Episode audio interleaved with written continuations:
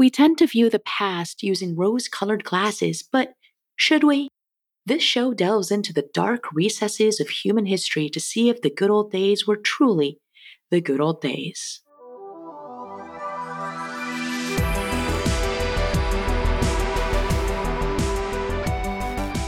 This is Kinsey, and I've used a rotary phone old. And this is Ellie, and I'm dial up old. you know, we can't grow our podcast without your support. So if you are enjoying this, please go on your favorite platform and give us a five star review. Doesn't really matter what you say, but your ratings can help us get discovered by other listeners so we can keep bringing you these morbid and absurd moments in history. And if you know of an event we need to cover, shoot us a message. We also have a limited number of stickers to send to you, our amazing listeners, to help us spread the word. Go on our website, click Sticker Squad for more information. And be sure to follow our social media at Oh the Good Old Days. That's O O H T H E G O O D A Y S. So good and days, sharing a D. We're on Instagram, we're on Facebook, we're on YouTube, and we're on threads.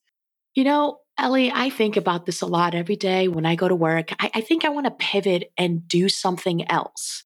I don't know, maybe my job isn't what I always wanted it to be. What about you? What do you think about the nine to five grind? Uh, you know, I'm I'm as much a fan of it as everyone. Growing up, I've always wanted to be a cartoon voiceover artist. I don't know why. But hmm. I thought the person who did the voice for Bugs Bunny and Scooby Doo were like the coolest people ever. Then I realized it's very hard to break into that. So I'm yeah. like, I want to be a typographer. I want to design fonts.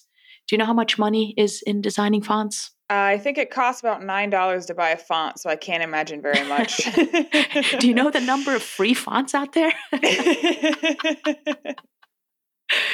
So I decided to go down and learn more about jobs of yesteryear just to see what other choices I would have had if I was born a couple of hundred years ago. So instead of starting by telling you our Latin phrase, let me tell you about the etymology of the word career. Now, way back when, it actually used to mean running at full speed. And it came from the French word carrière, which means racecourse or road. That term had come from the Latin word carus or chariot. Back in 1803, that term pivoted to mean the course of one's public or professional life. So, this really means that for tens of hundreds or thousands of years, humans didn't really define themselves by their career like we do now. It's a relatively modern concept when you think about it, it makes sense. I mean, early humans were hunter gatherers, and there were no jobs or job applications for that. Then your job became whatever your father did and his father did before him, and so on. Meanwhile, most people today have more than one different career throughout their own life. Well, you know what, Ellie? We always hear people saying, Oh, I miss the good old days when people weren't afraid of a robot taking over their jobs in the near future. But what I want you to do is dust off that resume, pick the right buzzwords, and let me set the scene for you. Back in the good old days, Let's start with the days before the bedside alarm clock. After all, how did you get to work on time? Well, back then, people paid to get knocked up. That's right, there was a job called the knocker upper. And that job came into popularity around the industrial era in the 1800s and early 1900s. Armed with a long stick or pea shooter, the knocker upper would go around from house to house to house and use their stick or pea shooter to wake people up.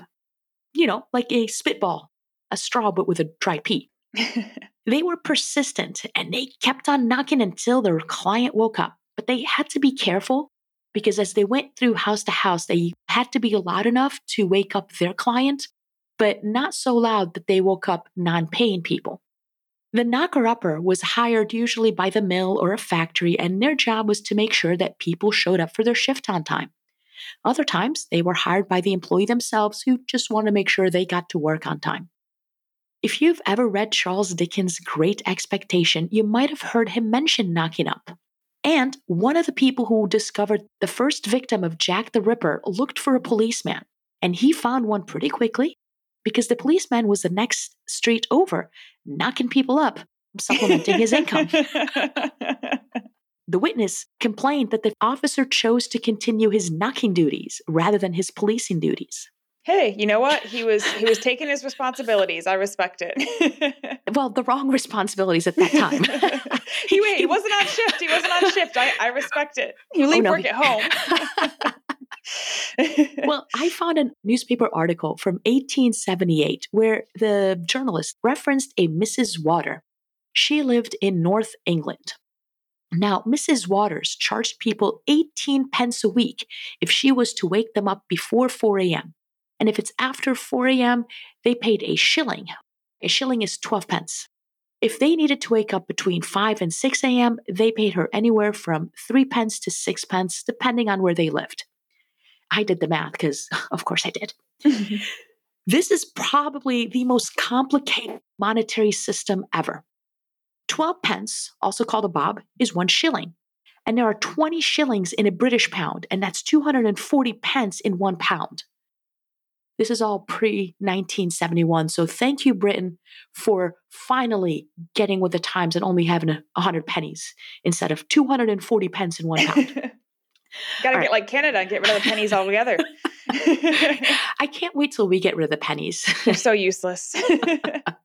I just had to rate a little bit about Britain's monetary system.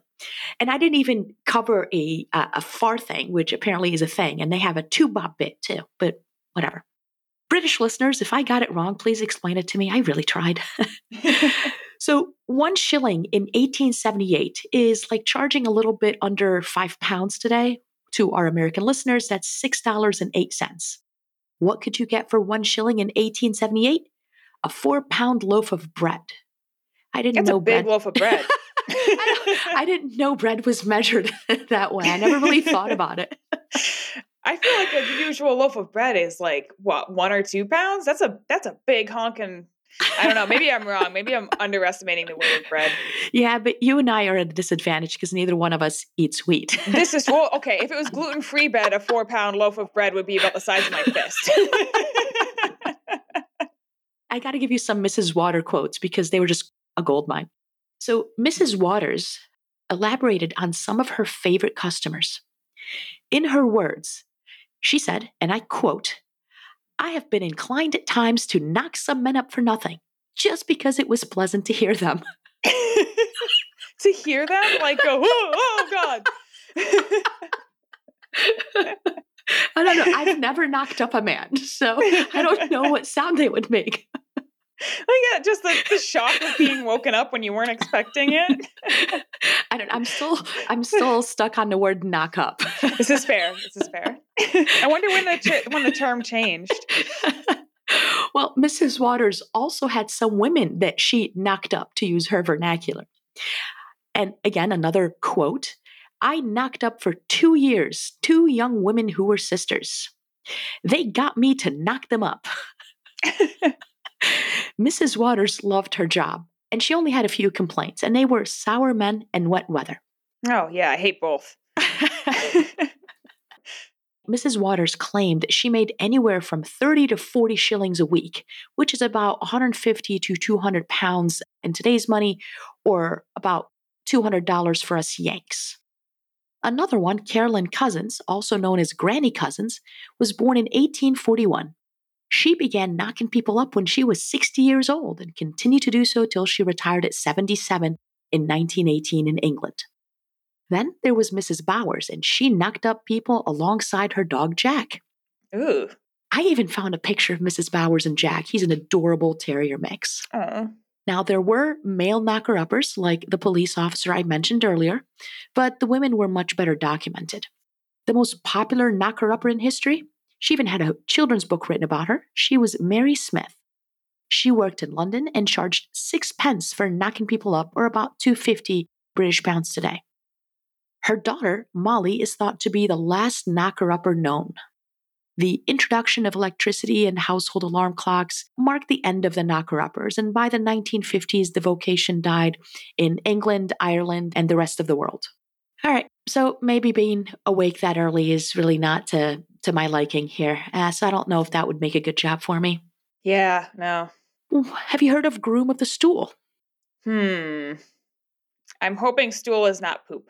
It is. This is the original shit job. Literally. Back in the late 1400s, there weren't actual bathrooms, and the toilet itself was mobile and called a stool. So, groom of the stool would literally carry the stool around with him from place to place with water, towels, and a wash bowl. He made sure that this stool was empty and clean. Most of all, he had to know the king's bowel movements to make sure that he had the stool available whenever the king felt a you know, a need for it.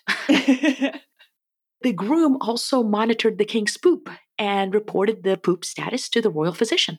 Oh my god. they also helped the king get dressed or undressed, depending on which stage of the pooping they were in. now, there is a historical dispute as to whether there was actual wiping involved. But believe it or not, this was actually a very prestigious position because it gave whoever was helping the king unfettered access to the king. You got the king's ear while he was uh, at, at his most vulnerable, I guess. Wonder how you got that job. Oh, Lai will tell you all about it. you knew someone who knew someone who knew someone. oh, so like today. Except it pays a lot more. oh, that was a spoiler. I'm sorry. Well, Sir Arthur Denny, born in 1501, had a very special key of gold that was laced with a blue ribbon that could lock and unlock King Henry VIII's chamber. A chamber being like their private room, personal room. Mm-hmm. He even had control over the king's stamp, effectively the royal signature, and it gave Denny the symbolic power of signing the king's name. He even persuaded the king to appoint Edward Seymour, some dude, as Lord Protector of the realm. But other grooms of stools were not as lucky. So Henry Norris was a political ally of Anne Boleyn. I'm sure you all know the story of Anne Boleyn. Shortly after she was executed, he lost his head too. Oh. Pretty shitty situation. Yeah. Fear not, though. Queens had ladies of the bedchamber. We have documented historical proof that both Queen Anne, who ruled in the late 1600s, and Queen Elizabeth I, aka the last queen of the Tudor dynasty, aka the Virgin Queen, had a lady of the bedchamber too. Now, Mad King George III employed the most grooms in a single reign. Nine. Nine people saw him take a poop. At the same time? no, no, at different times. Okay.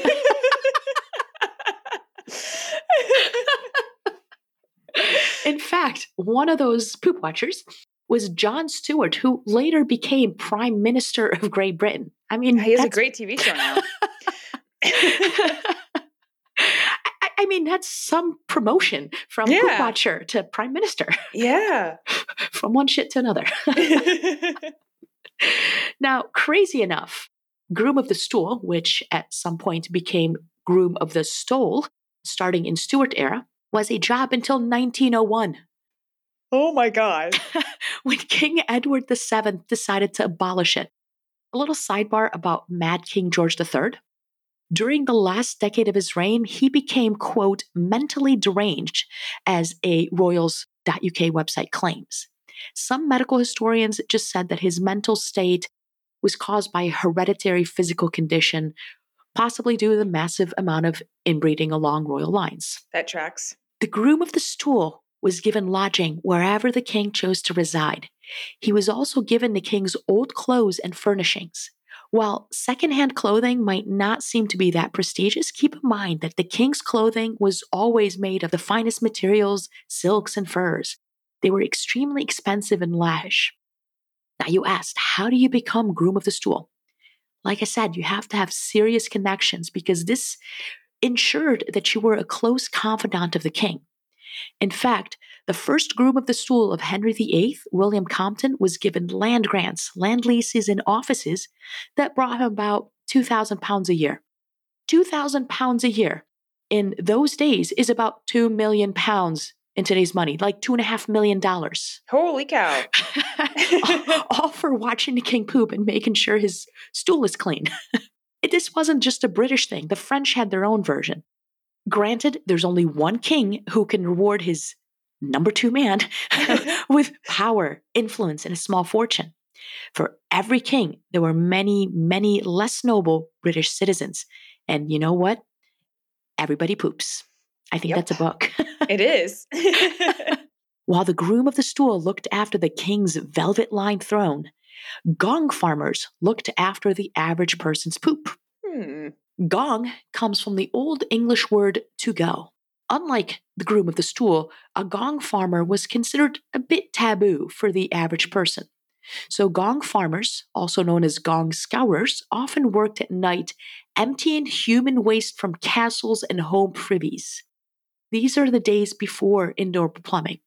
The average person would essentially sit on a bench that had a hole in it to do their thing, either at home or in the public so called house of easement. By the Tudor era, the late 1400s to early 1600s, these benches were hung over the moat or a hole outside. When someone did their thing, gravity did the rest, and poop just dropped into a cesspit. You didn't think we'd be talking about poop so much today, did you? Anyone who's been to a, a music festival and tried to use a porta potty probably knows exactly what this was like. Smelling all. Now, gong farmers would work in groups of three or four and go into cesspits and collect buckets of quote unquote night soil. Ugh. I don't know if that means people only pooped at night back then. Like, sorry, when the day's done, you can only do it after the sun goes down. my mind just goes to weirdest places. So after they would collect this night soil to call it, you know, something a little nicer than poop, they would load it into a cart and transport these poop buckets to a bigger cesspit outside the city limits. Or they would double dip and sell these as fertilizer to farmers for crops. Now, gong farmers, for obvious reasons, were only allowed to work at night, but people could still point them out during the day because, you know, bathing wasn't commonplace back then. These poop scoopers were limited to where they could live because they just smelled so bad. In addition to being socially ostracized, clearly there were serious health hazards to working in poorly ventilated cesspits, as I'm sure you can imagine. Back then, there wasn't a medieval OSHA to protect these workers from noxious gases and toxic waste. I even found a historical account of people dying on the job. It was that dangerous. Richard the Raker. We really do have to look into people's names. I'm guessing he raked poop. So yeah, I think that that's what I would go with too. Yeah. So Richard the Raker drowned in a shit-filled cesspit in Oh, 1325. He drowned. that is the ultimate shitty Mm. ending. Yeah, that is that is pretty. I mean, you also like we mentioned in the last one. This is the era of miasma, so people like they just assumed you would assume you would get sick working in the cesspit because it obviously was not a good smell. Right. Cesspits were also harder to reach, so men of smaller stature, or more commonly younger boys, were used during this job. Now, there is a perk to being a gong farmer. They were allowed to keep any valuable they dug out of the poop. You think there And- were a lot of valuables? I mean, if I dropped a ring, I, I don't know how often I would, but if I did, I'm definitely not going to get it. oh yeah, yeah, like 'cause you're not fishing a cell phone out of that toilet. Because, you know, they, they only had an iPhone 4 back then. yeah, yeah, those were the, the dark ages. Well, not as highly paid as groom of the stool. One day of gong farming paid the equivalent of a week's pay at any other medieval job. Historical records from the 15th century show that two shillings, or about $100 today, was the going rate per ton of poop. I don't know how they measured it, but I'm going to assume like by the cartloads. yeah, that that tracks. Now, crazy enough, not everybody got paid in cash. Somebody got paid in a pounds of candle wax. Another gong farmer under Elizabeth I was paid in brandy. I mean, you got to do something after you shovel poop. Yeah, I. I, I I feel like I'd be I'd be drinking quite quite often. now, later in history, they were called the night soil men instead of gong farmers. And you can actually find mention of this job as late as the 1800s. We're going to pivot over to the United States here. And as American cities grew larger and denser in the 19th century, urban infrastructure just couldn't handle the sheer poop tonnage that its oh, residents Oh, produced. In fact, New York was the dirtiest city of them all, according to Atlas Obscura. So, as an example, in 1844, it was estimated that Manhattanites, Manhattanites, Manhattanites, you get Man- yeah. ah, people from Manhattan, that works. alone produced nearly 800,000 cubic feet of excrement. How much is 800,000 cubic feet? That's the trunk of 53,000 middle sized cars. That's so specific. Let's measure poop today. Oh man. And that's per day, by the way. Oh my god. that's a that's an important clarification. Apparently, they only pooped at night. So there Yeah. was a. oh yeah, you should. It was that was per night, of course. Once they took all that poop, they carted off to country farms to be used as fertilizer, um, just like they did in England. Ugh. But not always. In Washington, D.C., one of the dumping grounds for poop was a field near the White House where a, a marsh of Washingtonian waste putrefied under the president's nose. Some people theorize. Some people just call that Congress. Sorry, I had to. I, don't, I don't blame you at all.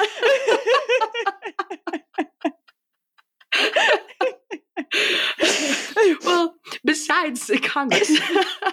now, some people theorize that this waste is, may have been a contributing factor to President Harrison's untimely death in 1841, as the White House water source was a mere seven blocks downstream. Ooh, too Now, close. a typical privy needed to be cleaned two, three times a year. So I think I may have been off and it's not per day, but it's still 53,000. That's still a lot. I'll, I'll Yeah. have to look it up and I'll correct it next episode, I promise. So a typical privy only needed to be cleaned two, three times a year. But think of how many people lived in any city at any given time. And you know what killed this career? Sewage. Sewer systems. And people finally realized you really should not poop where you drink. I guess in a way the job kind of still exists because I mean you have to pay people to pump out your septic tank if you don't live in a city. If you if you're in a rural area. I guess, but nobody's like using shovels to do it. We have technology to do that. Shovels are sometimes involved. I've seen some pretty horrific stuff up here. I- you know what? I, I've been a suburbia girl my entire life. I don't really know what life like in the middle of nowhere. It can be gross. It can be gross. You know what? Now that I think about it, I I don't think waking up early is a new job for me, and I really don't think dealing with poop is going to be in my future either. Yeah, no, you got anything else?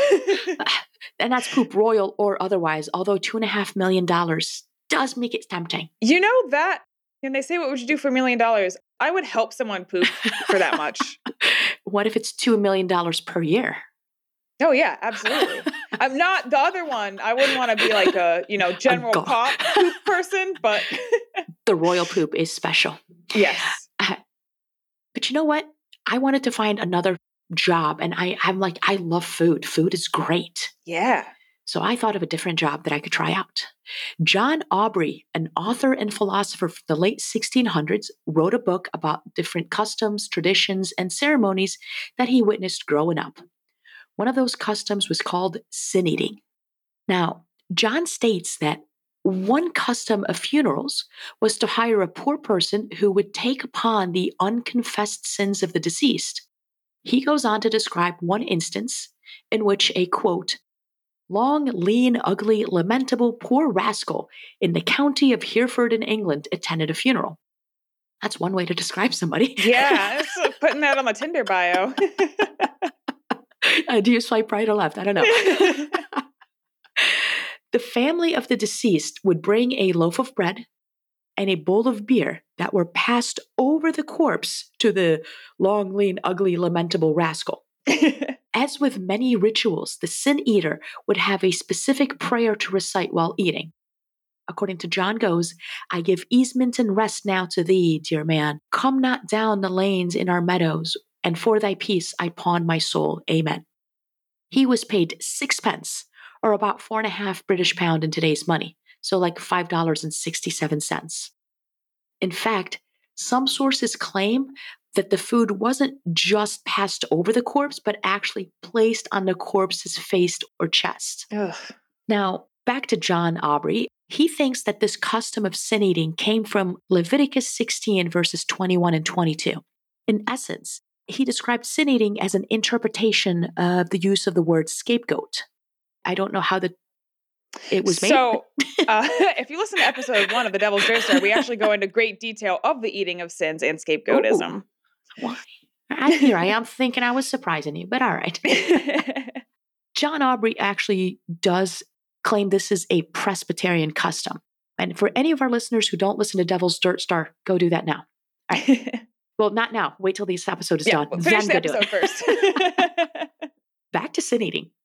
Now, while sin eaters drank beer in England, in North Wales they got milk instead. Other sources say that sin eating is far older and started with, and again, quote from another website, savage tribes. Now, these tribes would slaughter an animal over a grave to relieve the dead of their sins. Others say that sin eating is based on Jesus Christ, who, according to the Christian Bible, willingly sacrificed his life to cleanse humanity of all their sins. Who knows? Nobody uh, really explained it to me, but there are different ways of where sin eating may have come from. yeah. And because Sin Eater was often of a lower social class, once they were done consuming the bread and beer, or bread and milk, the family members would chase the sin eater out of the homes. This was not a highly respected profession, and the sin eaters were often destitute and impoverished. Although they were in high demands, they were often shunned by the village. An article in the Irish Times even goes as far as stating that sin eaters were driven out of the house with verbal abuse, sticks, and every available missile being hurled at them. Missile being the Irish terminology, not mine. It seems not very kind. Especially when you invited them to your house. And and they're doing you a favor. I mean, I don't know what your grandpa did. He probably diddled kids or something. I'm eating his sins. You're eating the food that touched his dead body. Ugh. Now, even though this was not sanctioned nor approved by the church, sin eating is associated with Christianity and was most prevalent in England and Scotland. The height of sin eating was in the 17th and 18th century, but lasted until 1906.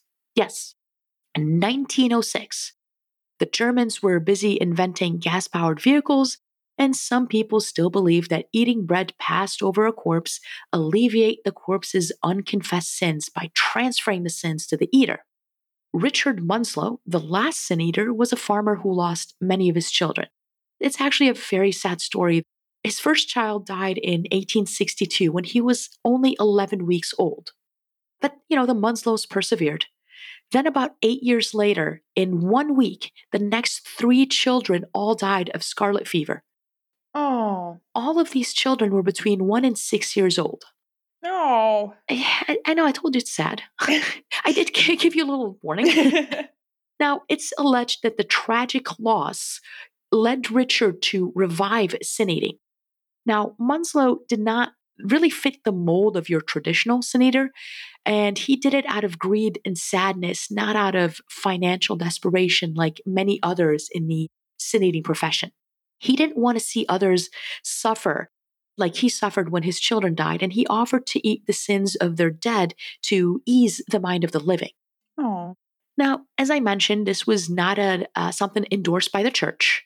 Since technically the sin eater, like uh, willfully consumed other people's sin, he or she, in theory, now carried these sins alongside their own, which went against the teaching of the church. It's like a coupon. Those things are non transferable. Well, sin eaters thought they were, but you know there are there are extreme couponers. yeah, this is true. so I guess maybe sin eaters is the version of extreme couponing Yeah. of sins. Sin eaters were not church members. But I also don't know who the Catholic Church is to judge because they did sell indulgences to absolve people of their sins. So the sin eater, just by the job's definition, would get a little bit eviler with every bite. So if somebody's a non believer who doesn't care about being a social pariah and wants free food, this job's for you. But if you're not interested, because, you know, the pay sucks and you get all hours of the night, free food. I did think about it because sin eating is a freelance job. You would show up right before a funeral, get free food, get drink, and then get $5. That, that didn't seem like it was worth it. It takes me more in gas to get there. I'm running out of ideas here, so I think I have a job. All right. Funerals are usually a time of mourning and sadness, time to reflect on a life lived and lives touched. But back in the good old days of ancient Rome, we're going way back here, the VIPs had archimimes, or funeral clowns. According to one source, during the fourth century in Greece and Rome, funeral clowns were extremely common for those who could afford them. And this source is actually uh, from a peer reviewed journal. So I, wow. I'm not making shit up. yeah. so the clown would put on a mask that resembled the deceased, wear clothes like the deceased, and would imitate and mock the deceased. As the funeral progressed, the funeral clown would run beside the corpse or behind it, by himself or with other clowns. They would make jokes and imitate the dead. It was quite common throughout the funeral process to see clowns running up and down all over the coffin, dancing and making jokes just to get the mourning relatives laughing. So, this article gave an abundance of evidence to prove that this was a real profession. So, in some of the surviving texts from 160 BC, they were called funerary mimes but they also had speech. So that's why we call them clowns, even though the original Greek word is funerary mime. Now, these surviving texts come from the Greek historian Diodorus, who gave a record of a clown that was hired for the funeral of L. Aemilius Paulus.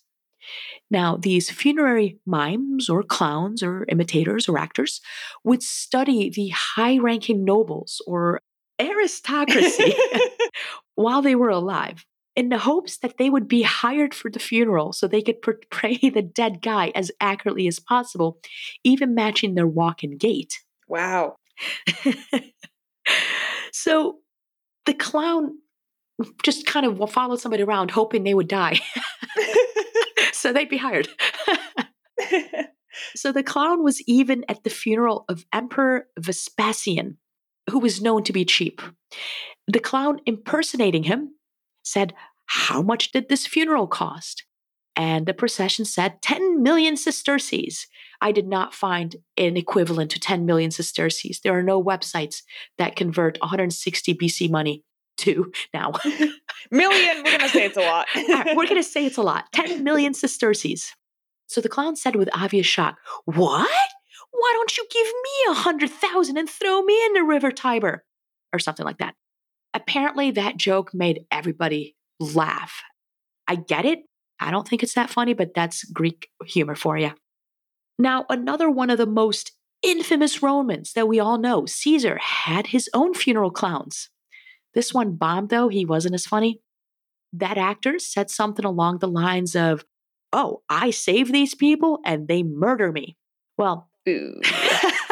The, cl- the crowd didn't laugh. Read the room, my guy. now, people loved Caesar, so that made them yeah. angry. And it just fueled the fury of the crowd, and they just erupted in violence. Supposedly, Caesar had multiple funeral clowns at his funeral. Now, these funerary mimes weren't always flattering.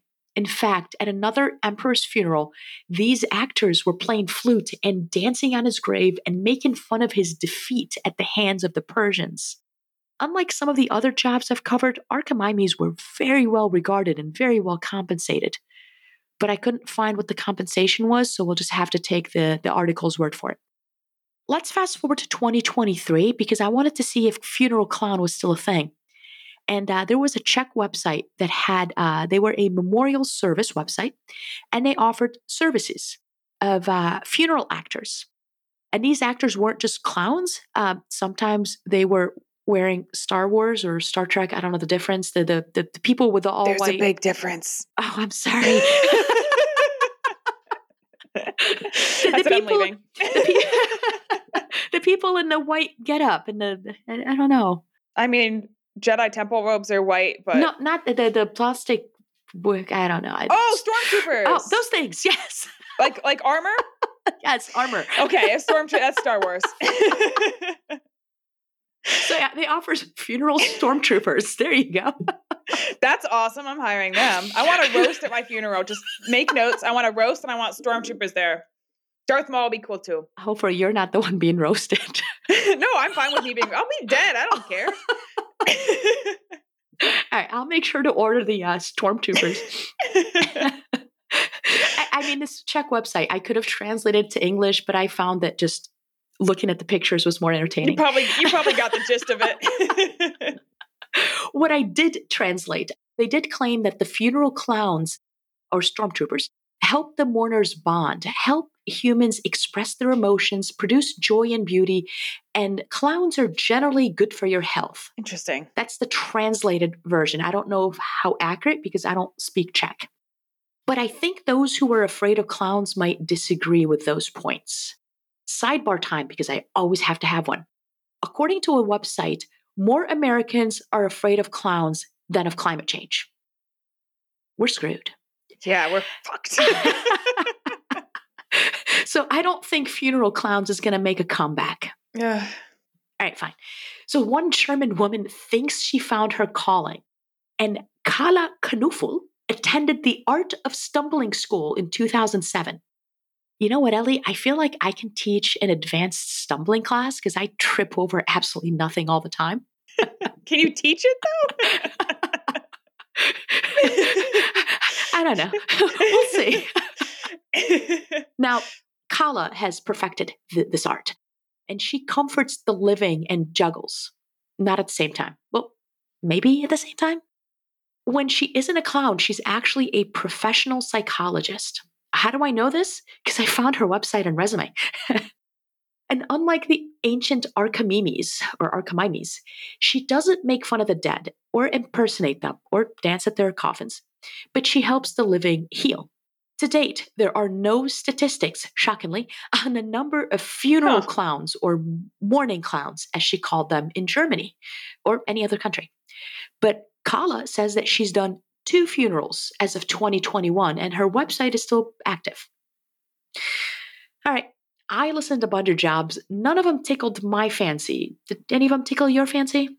I mean, if I had to pick, I'm gonna probably go with the funeral clowns. But you know what? My day job doesn't sound so bad after all. no, I'm, I'm starting to think 95 is pretty nice. it's hard to believe we used to do such crazy, crazy things back in the day. Although I'm pretty sure that half the jobs we have today would seem insane to someone 200 years ago. Imagine trying to explain influencer. You, you know, it's just explain doctor to somebody Yeah. from 300 years ago. So you jab me with a shot and it does what now? I do want to mention this is around a half hour show, and there are many, many, many other jobs that we could cover. In fact, I am definitely going to do an extinct job part two at some point in the future. I didn't even mention slubberdoffers, human pin setters, resurrectionists, phrenologists, toshers, broom squires, herb strewers, toad doctors, gandy dancers, my favorite, orgy planners, and many, many more. what? Orgy planners don't exist anymore? I don't believe that. I mean, they may be called porn stars now, but no, those are the orgy attendees. oh, my bad. I, I mean, I could go on for hours, but but I won't. Another sidebar, but this one is actually related. I was recently on a trip and I met some uh, Europeans who were just shocked at the fact that I don't automatically get four to six weeks of vacation as mandated by their government. And this led me down the rabbit hole to investigate how many hours a week a medieval peasant worked. And it's kind of sad because I learned that medieval peasants actually worked fewer hours than the average American. I don't know about you, Ellie, but I have two jobs in addition to this podcast. And between my nine to five day job and teaching duties, I, I work over 60 hours a week. And that's before researching anything. yeah. this is just the hobby. right. And you know what, fellow listeners, you can help us make this uh, become more than a hobby. Support us by telling your friends about it. Yeah. Now, the average peasant also took more days off than the average American. I got a bit of a trigger warning here. I'm going to throw a lot of numbers your way, but there is a point to it, I promise, so bear with me. The Bureau of Labor Statistics, BLS, their data shows that the average annual hours worked by an American in 2017 reached 1,780. By 2022, another source said it was over 1,800 hours. The Bureau of Labor Statistics also says that the average full time employee works eight and a half hours a day. So now, a peasant in medieval England worked an average of 1,620 hours. That's 200 hours less than we work. I'm not saying that they had it easier by any means here. After all, agricultural labor is season dependent. So, mm, you know, maybe eight weeks off a year, possibly more depending on what kind of crop they grow. And back then, they were much more religious. And if the church gave a day off, everybody listened. Church says holiday, it's a holiday. Professor Juliet Schor reminds us that our ancestors didn't rush meals and they had frequent naps. Her research unearthed a 16th century bishop quote regarding the average workday of his time. The laboring man will take his rest in the morning. A good piece of the day is spent before he comes at his work. Then he must have his breakfast. At noon, he must have his sleeping time. Then his bever in the afternoon, which spendeth a great part of the day. Bever is a light lunch, not a beverage. I was ah. disappointed. I had to look that up. right. the quote continues And when his hour cometh at night, at the first stroke of the clock, he casteth down his tools, leaveth his work, in what need or case soever the work standeth. In other words, as soon as it was time to go, he bye Felicia. Although I like this guy's line a lot more. It sounds fancy. Yes. back to numbers. So your trigger warning's back. In the 13th century, as I said, the average adult peasant worked 1,620 hours. In the 14th century, they worked even less, 1,400 hours. By the Middle Ages, though, that went up and the average Englishman worked 2,300 hours. By the end of the Industrial Revolution in 1850, the average British worker worked between 3,100 and 3,600 hours a year. That's crazy. That's nine and a half hours a day. No days off. That's that's insane. no Christmas? No Christmas. well, that's in Britain. The American counterparts, oh, they worked more. 3,150 to 3,650 hours per year. Yay, capitalism. Woohoo! the moral of the story is that long work weeks are a relatively modern invention that came with the Industrial Revolution. You know what American job takes the most days off? Hmm. You know that cesspool you were talking about earlier? Yeah. oh, Chris. in 2017, the House of Representatives worked 192 days in the House, while senators worked 195. 2018, 174 for the House, 191 for the Senate. Mind you, you and I and everybody else, on average, in 2018, worked 251 days after removing holidays and weekend. Do you know how much the average congressman gets paid or the average person in the House gets paid? Too much. $175,000 per year. Too much. Do you make 175 per year? Because nope, I don't. All right. Nope. So, in addition to the obvious social media manager, SEO specialists, programmers, content creators, influencers, drone operators, or even podcasters, here I'm going to give you some jobs that didn't exist way back when. One job, which is my day job, by the way, data scientist. That is a relatively new job, and it was coined in the 1960s. Statistical analysis existed as far back as 1663 during the bubonic plague. Whoa. They had to track people's deaths somehow. Yeah. Someone had to do it. he smelled bad, therefore he died. One. And data itself existed as far back as 18,000 BCE when early humans cut lines in a tally stick to store counts. wow. But it wasn't a job in the same sense as it is now, thanks to big data, which didn't even become a thing until the 1990s. The growth of the internet and storage systems and the access to it really birthed the job of data scientist. As I said, I should know because it's my day job all day long numbers, patterns, trends, forecasts. Yay. oh, and nutritionist. That's another job that is more modern. The field of dietetics can be traced back as far as the writings of Homer, Plato, and Hippocrates. But the field itself didn't progress until the 19th century. It was given a boost as a profession during the Second World War when the military realized how important it is to be healthy. Shocker. Give someone a gun and uh, they'll tell you how important it is to be healthy. no, they just got to do what the Germans did meth it up.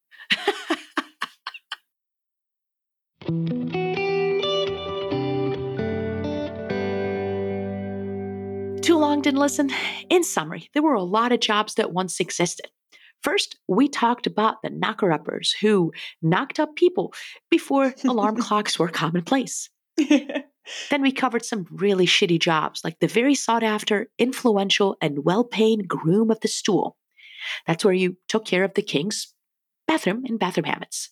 And a very, very, very shitty job of shit shoveler, i.e., gong farmer or night soilman, but it's exactly what it sounds like shit shoveler. Then we talked about sin eaters who ate the dead's unconfessed sins by consuming food off of their body. And then finally, we talked about funeral clowns because even the dead need a send off. As always, thank you so much for listening and for sticking with us. Let us know what you think. That's all we got for you today. Join us every other week for another story from the annals of history. If you've enjoyed this, please go and rate us on your favorite podcast channel. We can't do this without your support. And if you have an event you'd like to share, hit us up.